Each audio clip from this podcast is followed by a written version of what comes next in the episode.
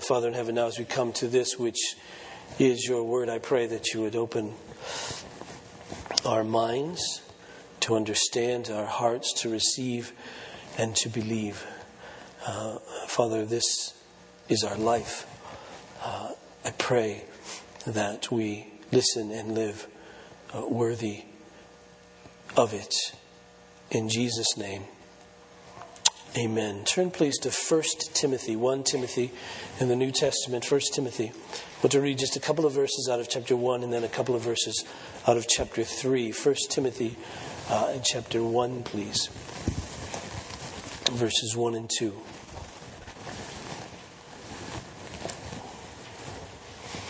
Oh, hear the word of God. Paul, an apostle of Christ Jesus, by command of God our Savior and of Christ Jesus our hope, to Timothy, my true child in the faith, grace, mercy, and peace from God the Father and Christ Jesus our Lord. And then, chapter 3 and verse 14. Paul says, I hope to come to you soon, but I'm writing these things to you so that if I delay, you may know how one ought to behave in the household of God, which is the church of the living God, a pillar and buttress of truth. Great indeed, we confess, is the mystery of godliness. He was manifested in the flesh, vindicated by the Spirit, seen by angels, proclaimed among the nation, believed on in the world, taken up in glory. Now, I want, if God will help us uh, over the next, I don't know how long, to take up this epistle, this letter of the Apostle Paul to this young man, Timothy. Hope to take it up in beginning today until we're done. Uh, and so, uh, um, I, I, I, don't know quite why. Uh, you know, I always give you these little apologies for why I choose what I choose to preach on because I know it's important to us, but I don't know quite why, other than it's in the Bible, so it meets that criteria. Secondly, I haven't done it before. I haven't preached through First Timothy, and I was wondering why, as I Joyce printed out all the lists of things that I had preached on the last twenty plus years, and and and, and I don't. It doesn't bother me at all to go back to something we've already done because there's always new things, and our congregation turns over and so forth and so on. But um, but I realized I hadn't done First Timothy, and I, I, wondered why. So I read it, and then I realized why. Uh, there's a number of passages here that are quite difficult, and. Uh, I think in my younger year, I was, younger years, I perhaps was wiser and just skipped it and said, "I won't do that." Uh, and there's a few passages that I wonder how will even apply to us, uh, particularly in our context and so forth. But but but still, uh, there's something uh, that's been drawing me here. I suspect. I think and as I read 1 Timothy in these pastoral epistles, we call them pastoral epistles 1 Timothy, 2 Timothy, and Titus. Pastoral epistles because they're letters from Paul the Apostle to these two young pastors, Timothy and Titus. And he speaks to them about life in the church. And so, so I read them, I think, as a young man. I've been reading them each year at least for years and years. But read them from the perspective of Timothy, I suppose, I think, how is it that we live and lead in the, in the church? And, and now uh, I still do that, still read them from the perspective of Timothy to be taught on how to do that. But I, but I think increasingly, perhaps it's an age thing, that I, I see Paul's points from his perspective increasingly about his concerns for the church. Now, what's interesting about reading a letter like this, you get a letter written from an apostle to a pastor as someone in the context of the life of the church. You're kind of getting an insider's viewpoint. It's sort of like a player reading a book written to his coach or, or, or like a patient reading a book written to his doctor, something like that. You're, you're getting that kind of perspective, and you're seeing it sort of from the inside out, if you will. Oh, oh what's the life of the church like as this apostle writes to this pastor who's overseeing the, the ministry and life of this church? Now, Timothy is in Ephesus. And you might remember that Paul met Timothy when Timothy was a young man. He's still a young man here, but very young. Paul met Timothy on Paul's second missionary journey. Paul, an apostle, we have it as we as we see in these opening verses of 1 Timothy, an apostle that is a messenger, one sent, and he's been sent by Christ Jesus by the command of God. So we see the authority of the apostle here, that, that he comes as a messenger of Jesus. Uh, we under, we remember, I think, Paul's conversion experience where Jesus met him on the road to Damascus and, and, and saved him and commissioned him to this ministry and to, to be a spokesman, if you will, to be an apostle, uh, uh, a very special, if you will, calling, someone who uh, in those, this early church life was able to, to speak and to write that which was authoritative for the whole church, not only for them, but for, for all of the, the life of the church throughout all of history. And so he writes this authoritatively, and so he listened to him. And, and he meets this young man, Timothy, on what is called Paul's second missionary journey. As you read through the book of Acts and, and see how it is that, the, that Paul ministered, you, you, find various journeys that he was on. And, and his second missionary journey, very early on in that particular journey, he was in a place called Lystra and he met this young man, Timothy. His, his mom was Jewish, his dad was Greek. It appears as if, however, they, his mom and grandmother, even taught him the scripture from a young age. And so so, so Paul meets Timothy has a good reputation again, even as a young man, and so, so here he is, and, and, and Paul says, "I want to take him along with me," and so Paul takes Timothy along with him, and, and as we read through the scripture, we find that, that Paul uses Timothy often as a delegate. He sends him to various places to speak on Paul's behalf or to see what's going on in those locations and report back to Paul. But but he sends him ultimately, sends him, leaves him, if you will, in Ephesus at a point in time to to oversee the church there in that community. And you remember that Paul founded the church in Ephesus, and it was founded uh, not unlike other places, other churches where he founded, uh, where there was there was uh, a mini riot really took place. Because you see, what was key in the city of Ephesus, what one would notice if you went to that place at that time was something that was considered then as one of the seven wonders of the world.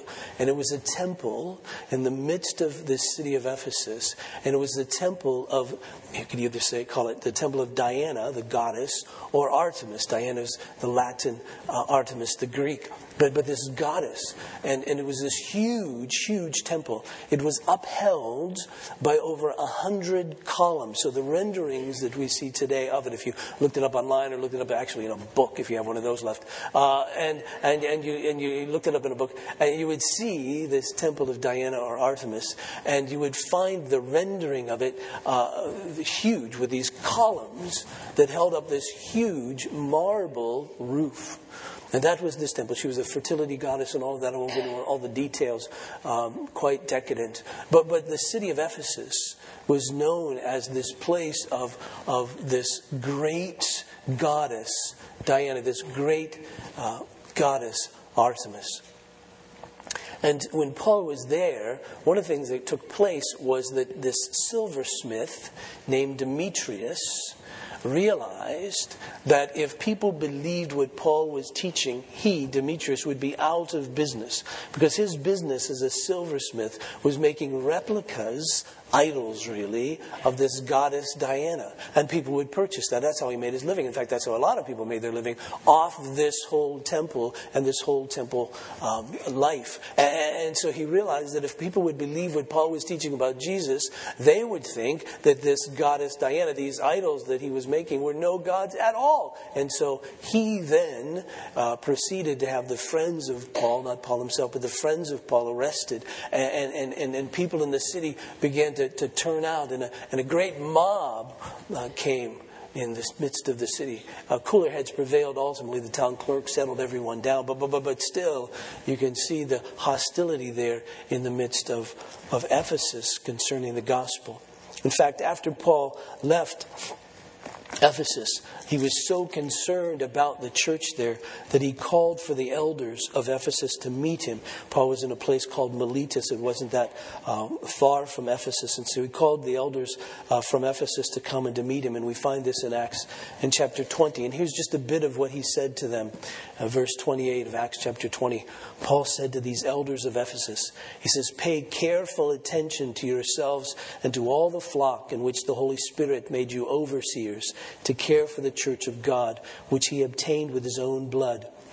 I know that after my departure, fierce wolves will come in among you, not sparing the flock, and from among your own selves will arise men speaking twisted things to draw away the disciples after them.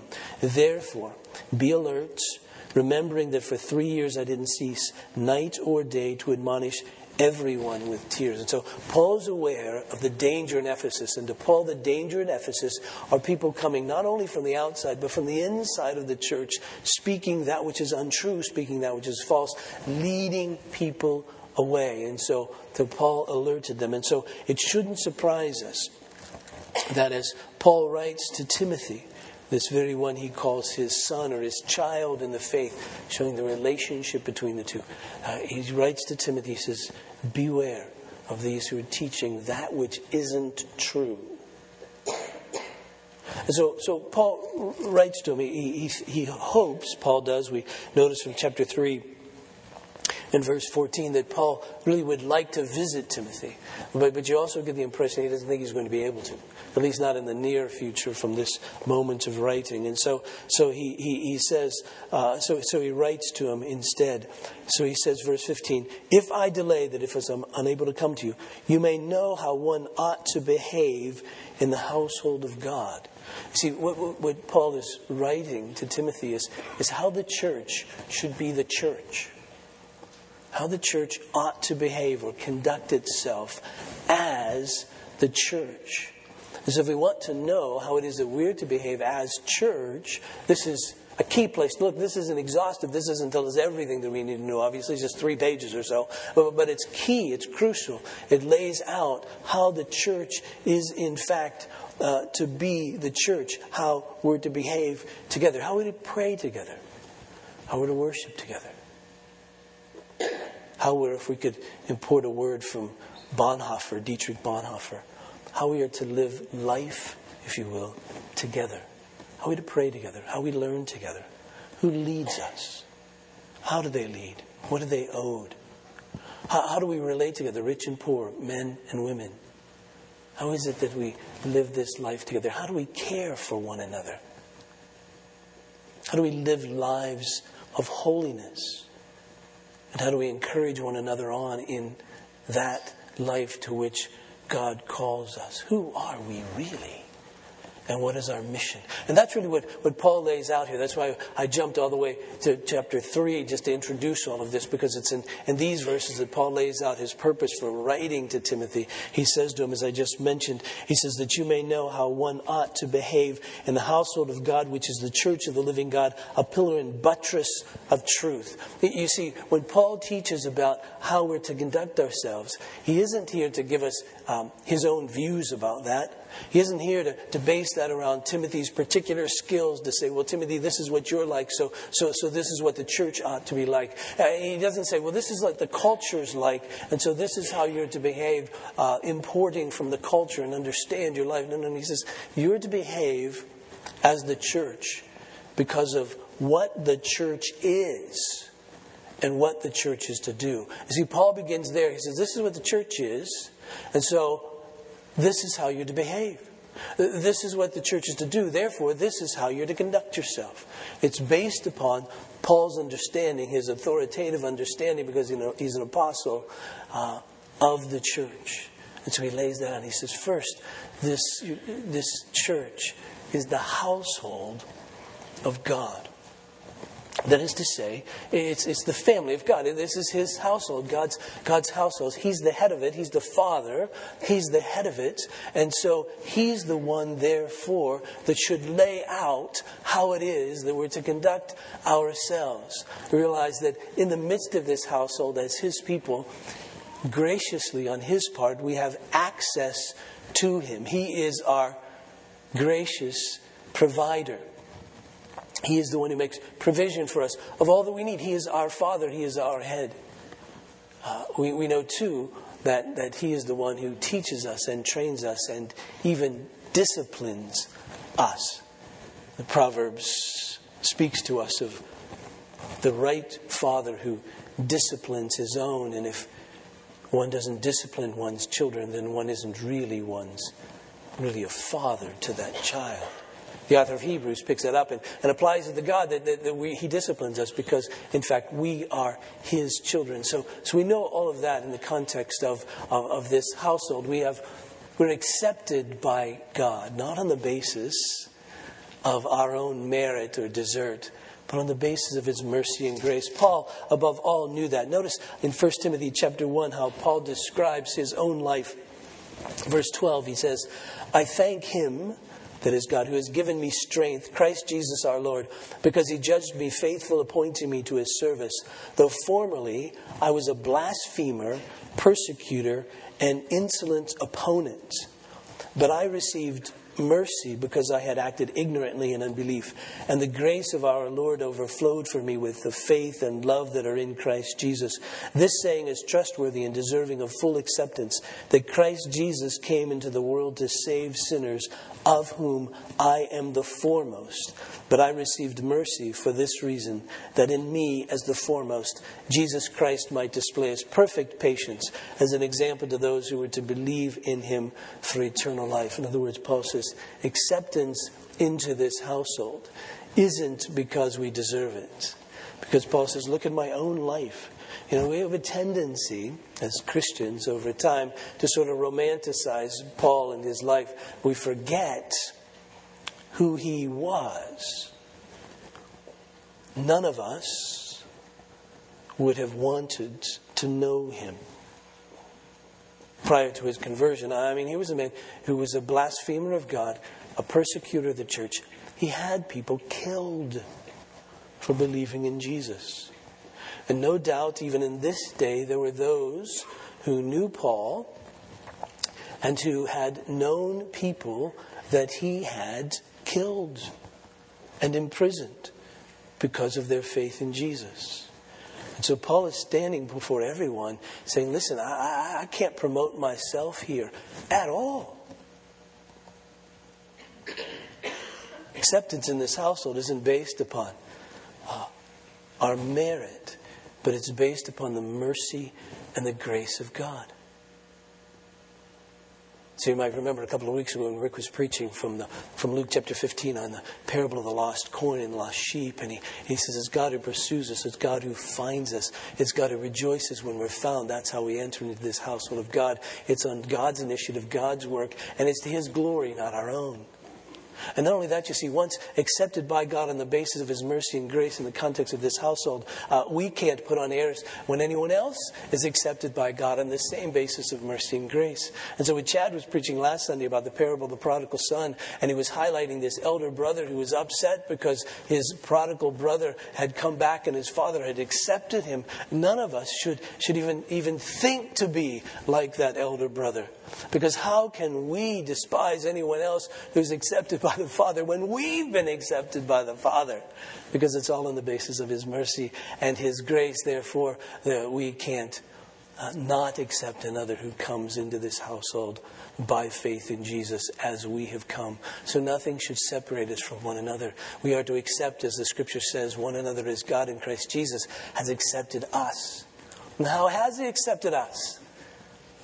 Not on the basis of our merit, but on the basis of His mercy and grace. So nothing should separate us from one another, on an economic class or education or social background or culture or ethnicity or race. None of that. Because we're all here.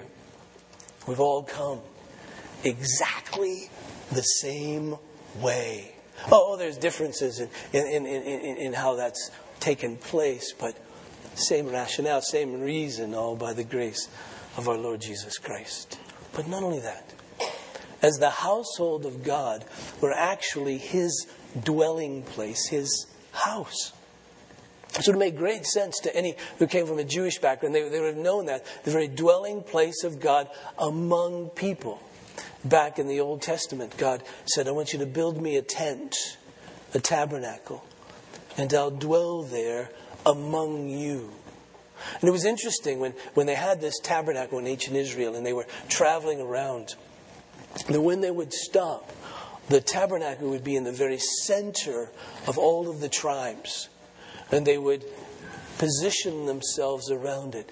God in the very center of his, of his people, to dwell among them, to live among them. When, when the temple was built, it was a, permanent place in Jerusalem, but everything around it, all of life centered around how far you got away from, from Jerusalem, still you knew that was the very center of your life. God was there. Now, now clearly, a place can't contain God, but it was the, it was the expression of, of, of, of the very presence of God among them, the very symbol of it.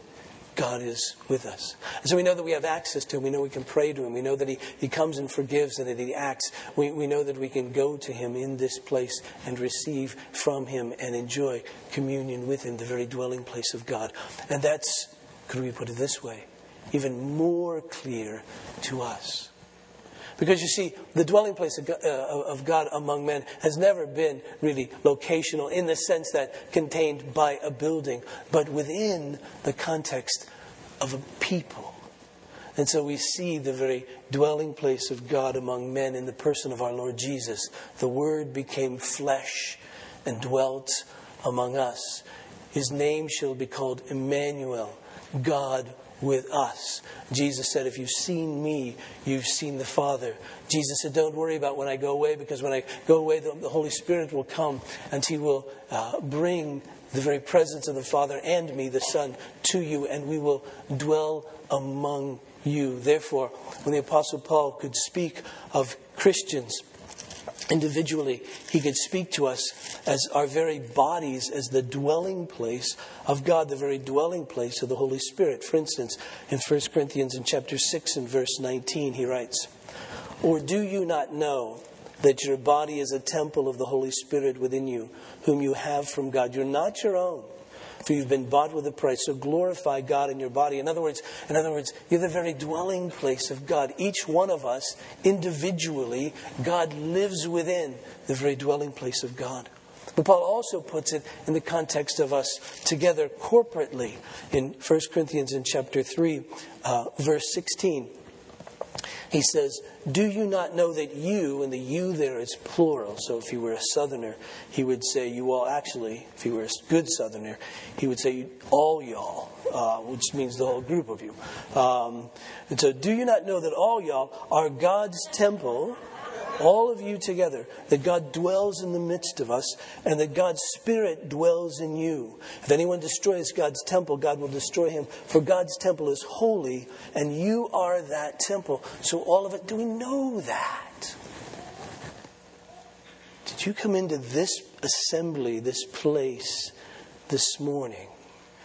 Knowing that you the very dwelling place of God, and knowing that when we all gathered in a way that's inexplicable, God dwells here.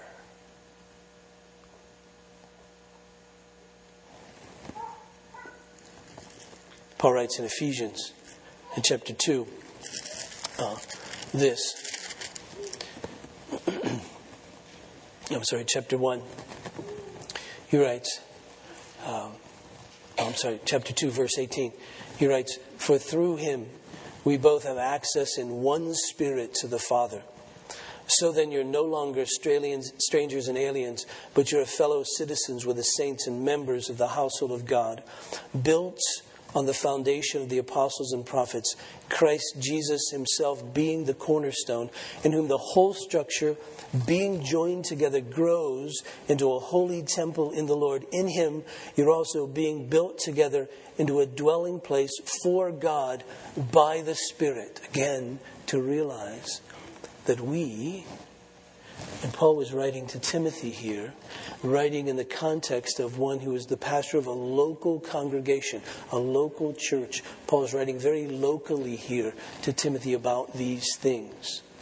And so he's saying that that congregation in Ephesus, though it didn't comprise the whole church, but he could speak of that congregation in Ephesus like he could speak of this congregation in Lawrence, Kansas, and other congregations in Lawrence, Kansas, as being the very household of God, the very dwelling place of God. God lives among us, and we're being built into a temple, a place out of which worship of God flows.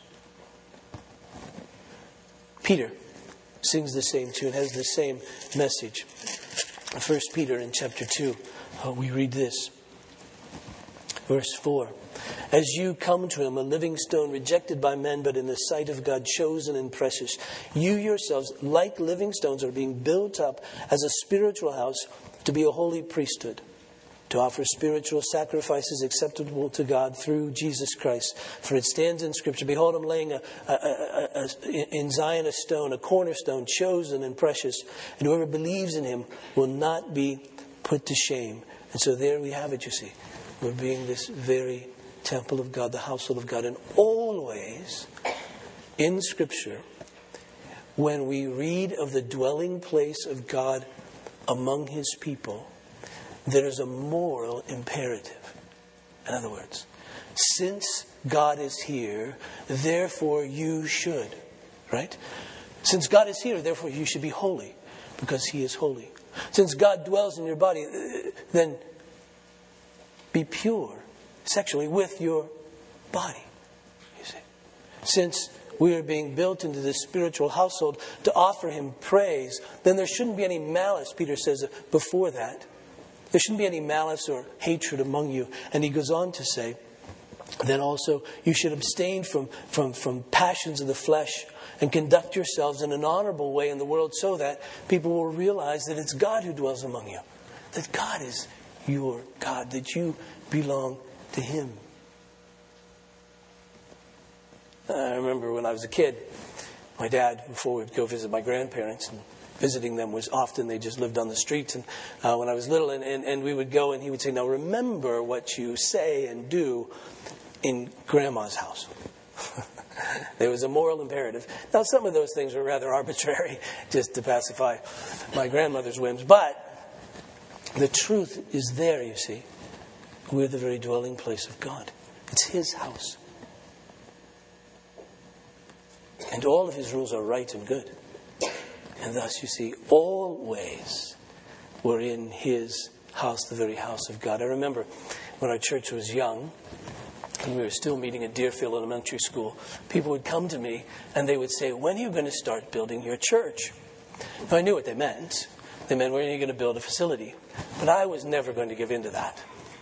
And I would say, well, we began in June of 1988, and we became a particular church in the denomination in April of 1990. So we've been building the church for quite some time, so it's being built. Really? I haven't seen it. Well, you're looking at it. You know, this is, this is the church. People now say, when's the church going to be finished? And I just roll my eyes and I say, well, in glory. And they go, no, no, no, no, no, no. I need, oh, the new sanctuary. I don't know when that's going to be finished. But, but, but, but, but the church isn't going to be perfected, right? Until then. It's, we're the very dwelling place, you see, of God. And we must never forget that.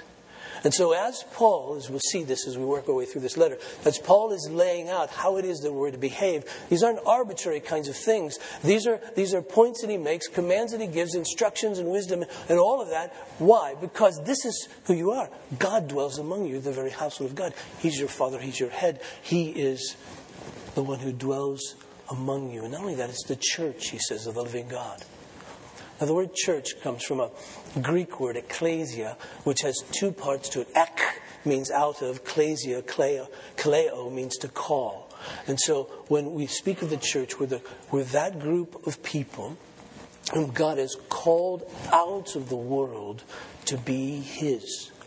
And especially in 1 Timothy, when Paul uses this expression, the church, he, he doesn't simply mean or think of us as individually called out, though we are, but we're individually called out to be joined together. And so often as he speaks of church, he's speaking of the assembly of those who have been called out.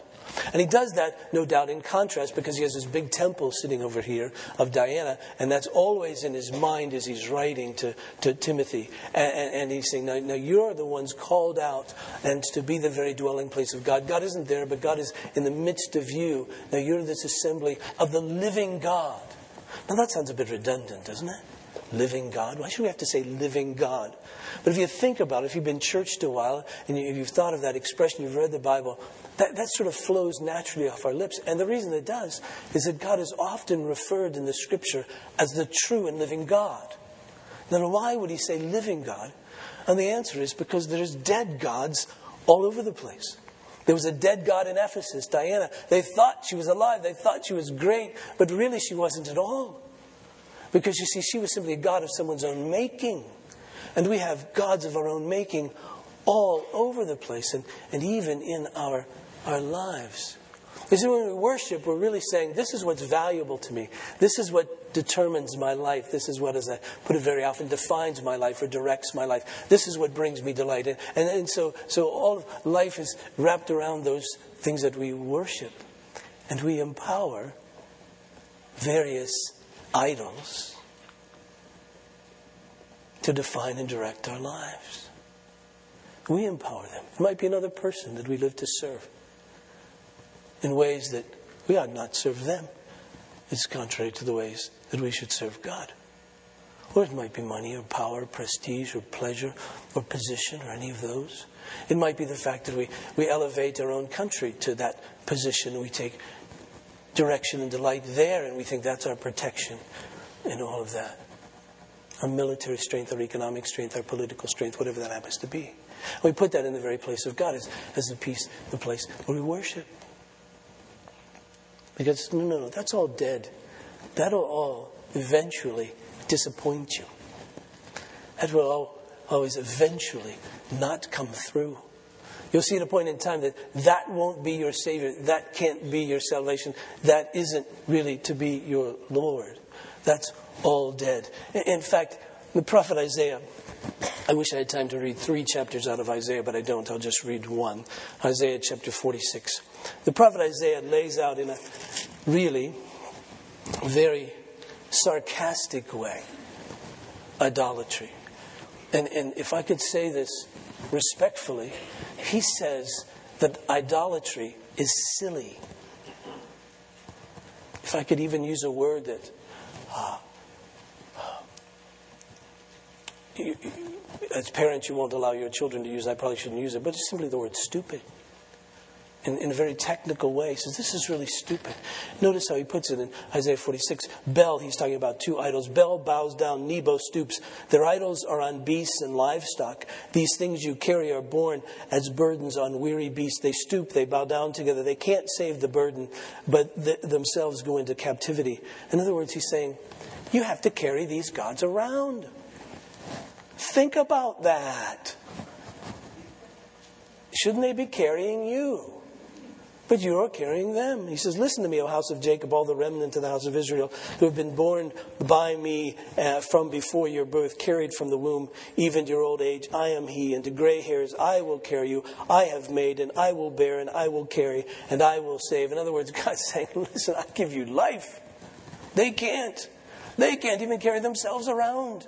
So why do you ask them for anything? Why do you depend upon them for anything? Why do you fear them at all? They can't even move.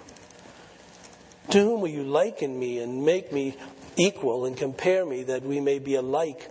Those who lavish gold from the purse and weigh out silver in scales hire a goldsmith and he makes it into a god and they fall down and worship. It's how silly is that? You, a minute ago you were just carrying around in your pocket as coins and now you're falling on your face before him after the goldsmiths formed it into something else. They lift it to carry, they lift it to their shoulders to carry it. They set it in, in, its place and it stands there. It can't move from its place. If one cries to it, it does not answer or save him from his trouble. And this is crazy. Another part in Isaiah 44, he, he speaks of, of, of taking a piece of wood, a big piece of wood from a cedar tree. And he says, one minute you use that wood to make a fire to bake your bread. Another, you carve it into an idol and you bow down and worship it. What's with that? Better to use it to bake your bread. At least you're getting something from, from that. So uh, God lays out the illogic, if you will, of empowering something by your own volition to be your God, making it your own God. How can that be? And he illustrates the silliness of that in 1 Samuel in chapter 5. In that particular situation, uh, during the days of ancient Israel, uh, they misunderstood uh, the purpose and presence of the Ark of the Covenant, this, this place of the dwelling place of God. And they, they saw it as kind of superstitiously, as kind of a rabbit's foot. And so they were going to take it into battle, thinking all we have to do is go into battle with this Ark of the Covenant and we'll win. Well, they didn't because they had no faith in God. They were displeasing to Him.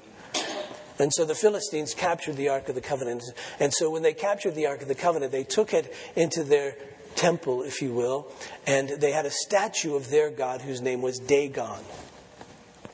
And so they put the Ark of the Covenant in there, and, but uh, at the feet really of Dagon, and that was kind of a disrespectful thing to do to the God of the Israelites, if you will, saying, Our God is better than your gods. Well, the next morning, when they got up, they went into the temple of Dagon, and they found this idol laying face down in front of the Ark of the Covenant. Well, then, you know what they did? They propped it back up. What kind of a God is that? Then in the morning, you got to prop him back up. You got to put him back in his position. But the irony seemed to be lost on all the Philistines.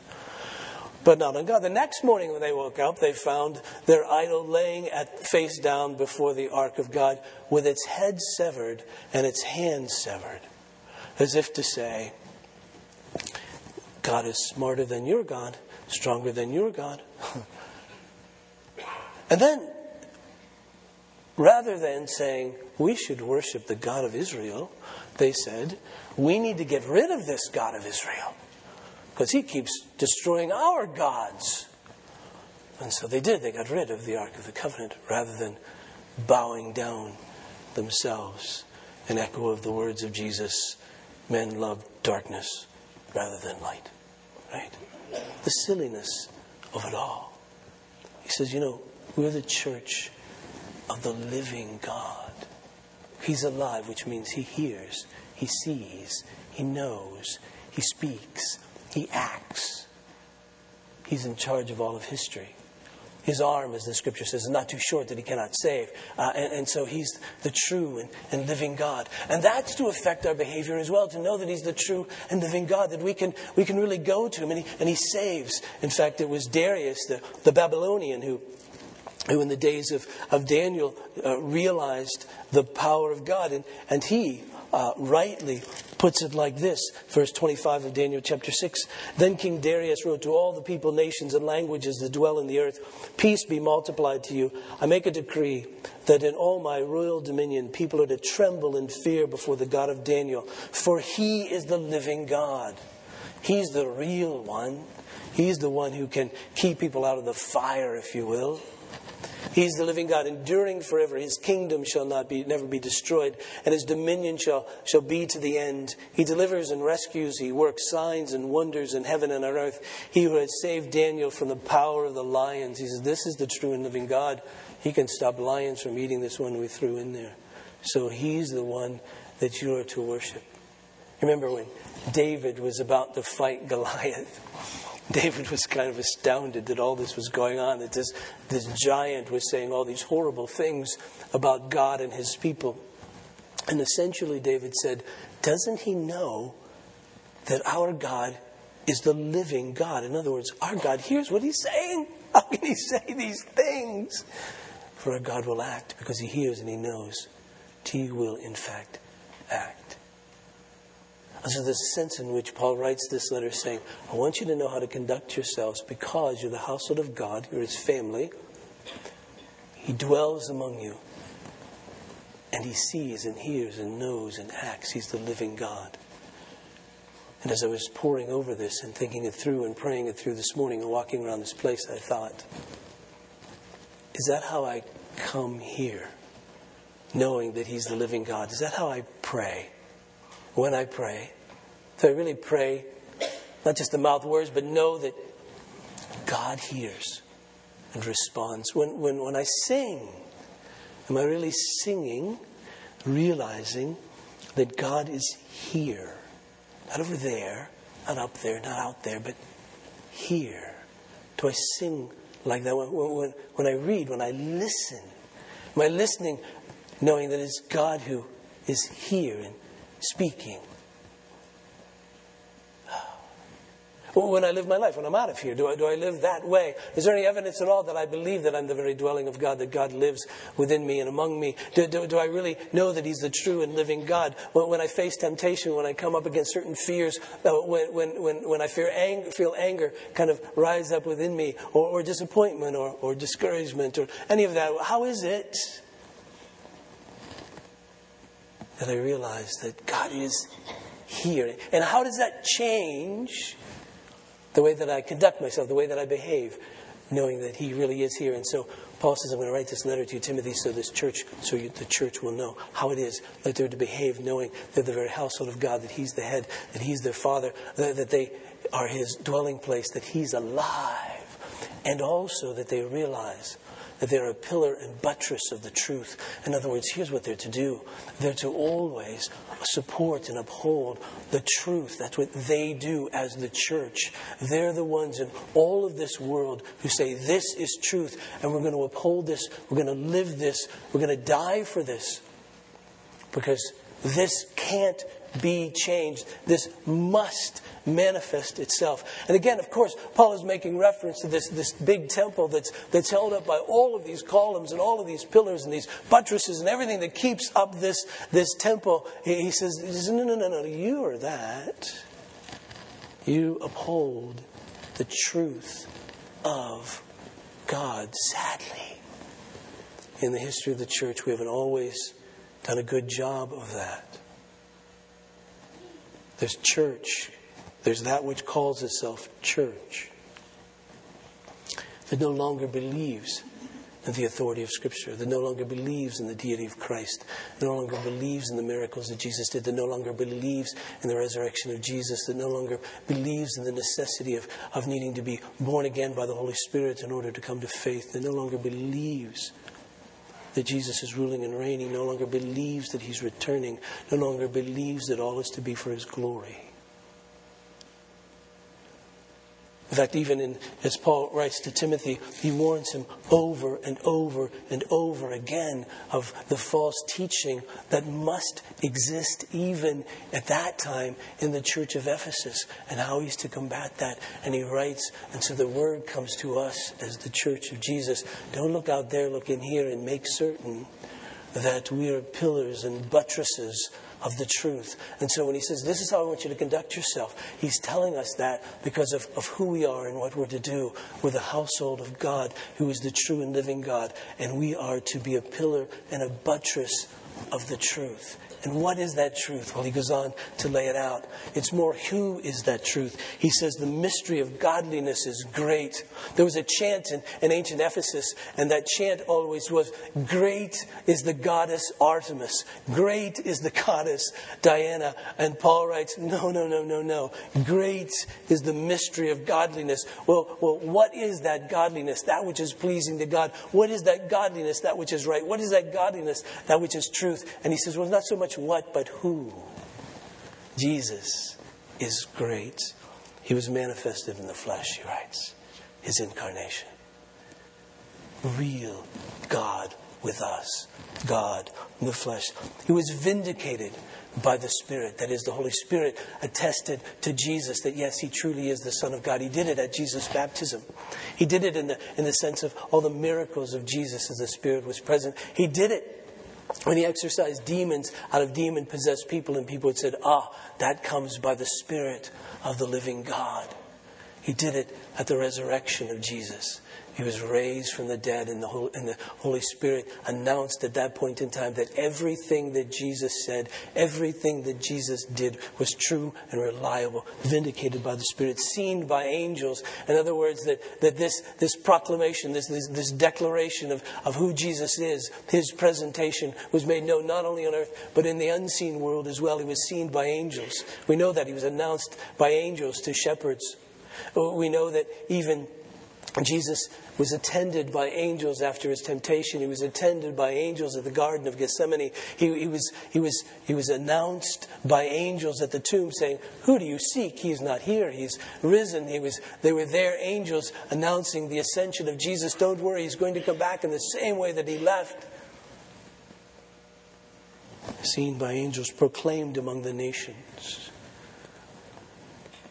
Jesus gave that great commission to go into all the world. And on the day of Pentecost, the scripture said there were men there from every nation under heaven. And we saw that the proclamation going through the early church in the book of Acts, that more were added to their number every day because they believed on him. And there was, they believed in, uh, on him in the world and taken up in glory, meaning that glorified to rule and reign. We must never lose that truth. We live to uphold that truth that He has come and lived and died and risen for us that we might have life we must never lose that truth that he was vindicated by the Holy Spirit, meaning that it's the Holy Spirit who communicates to us, who convinces us all that is true of Jesus is true and reliable, seen by angels. We are to proclaim him throughout the world that others may believe upon him as we have believed upon him. And he's been taken up into glory, knowing that even now he rules and reigns. This supper he gave to us. To see it, to proclaim it, to receive it. On the night that he was betrayed, the scripture said he took bread and after giving thanks, he broke it. He gave this to his disciples and he said, This is my body, which is given for you. Do this in remembrance of me. And in the same way, he took the cup. And again, after giving thanks, he gave this to his disciples, and he said, This cup is the new covenant in my blood, shed for many for the forgiveness of sins. Do this in remembrance of me, and thus we do. And as we do, we proclaim the Lord's death, meaning we proclaim his incarnation and his life and his death. Until he comes, thus we proclaim that he's been raised and taken up into glory, where he rules and reigns. This is our mission to uphold this, to keep this gospel that's been entrusted to us, to live it out, and to proclaim it to the world. So, as we study this letter of 1 Timothy, what we'll find is everything that we're to do and to be flows out of the fact that we're his household his very dwelling place. He who is the living God. So that we can be a pillar and a buttress of this truth. Let's pray, Father. Pray for me, for us, that we would know that. That we'd know how precious, how valuable, how worth, worthy this truth is. That it means everything. And Father, we must not allow any of it to slip by the wayside, but cling all cling to all of it. So, Father, even on this day, I pray for us that you would convince us more deeply than ever before of the truth of Jesus, this mystery of godliness, this one who's come to reveal that which is true. And I pray that we'd grab hold of this truth, grab hold of Him more tightly than ever before, that we may cling to it in such a way that it will never be diminished among us. We will uphold it and live it and proclaim it. So, Lord Jesus, I pray that you would meet us here. You said this is your body, your blood. So I pray, God, that you would take this bread and this juice and set it aside, set it apart in such a way that we would know that Jesus is here with us, that we are the very dwelling place of God. So convinced of that as we come, of faith nurtured and deepened and strengthened. And we go from this place. We should uphold this truth always. God, this we pray. In Jesus' name, amen. I remind you this table is not the table of Grace Evangelical Presbyterian Church, it's the table of the Lord. He invites to it all those who understand that coming into this household is not on the basis of our own goodness and merit, but who understand themselves to be sinners in the sight of God without hope except in His sovereign mercy, and to receive and depend upon our Lord Jesus as He's offered to us in the gospel as Savior of the Savior of sinners, and who desire to live as those who are part of this household of God, the true and living God, and to live worthy of Christ. That's true for you. I invite you to come these two sections. Come down these aisle to my left, this aisle to my left, these two down this aisle to my right. Take a piece of bread, dip it in the cup, and as you go, as you do, remind yourself, yes, this mystery is great, but this mystery is Christ. Please come.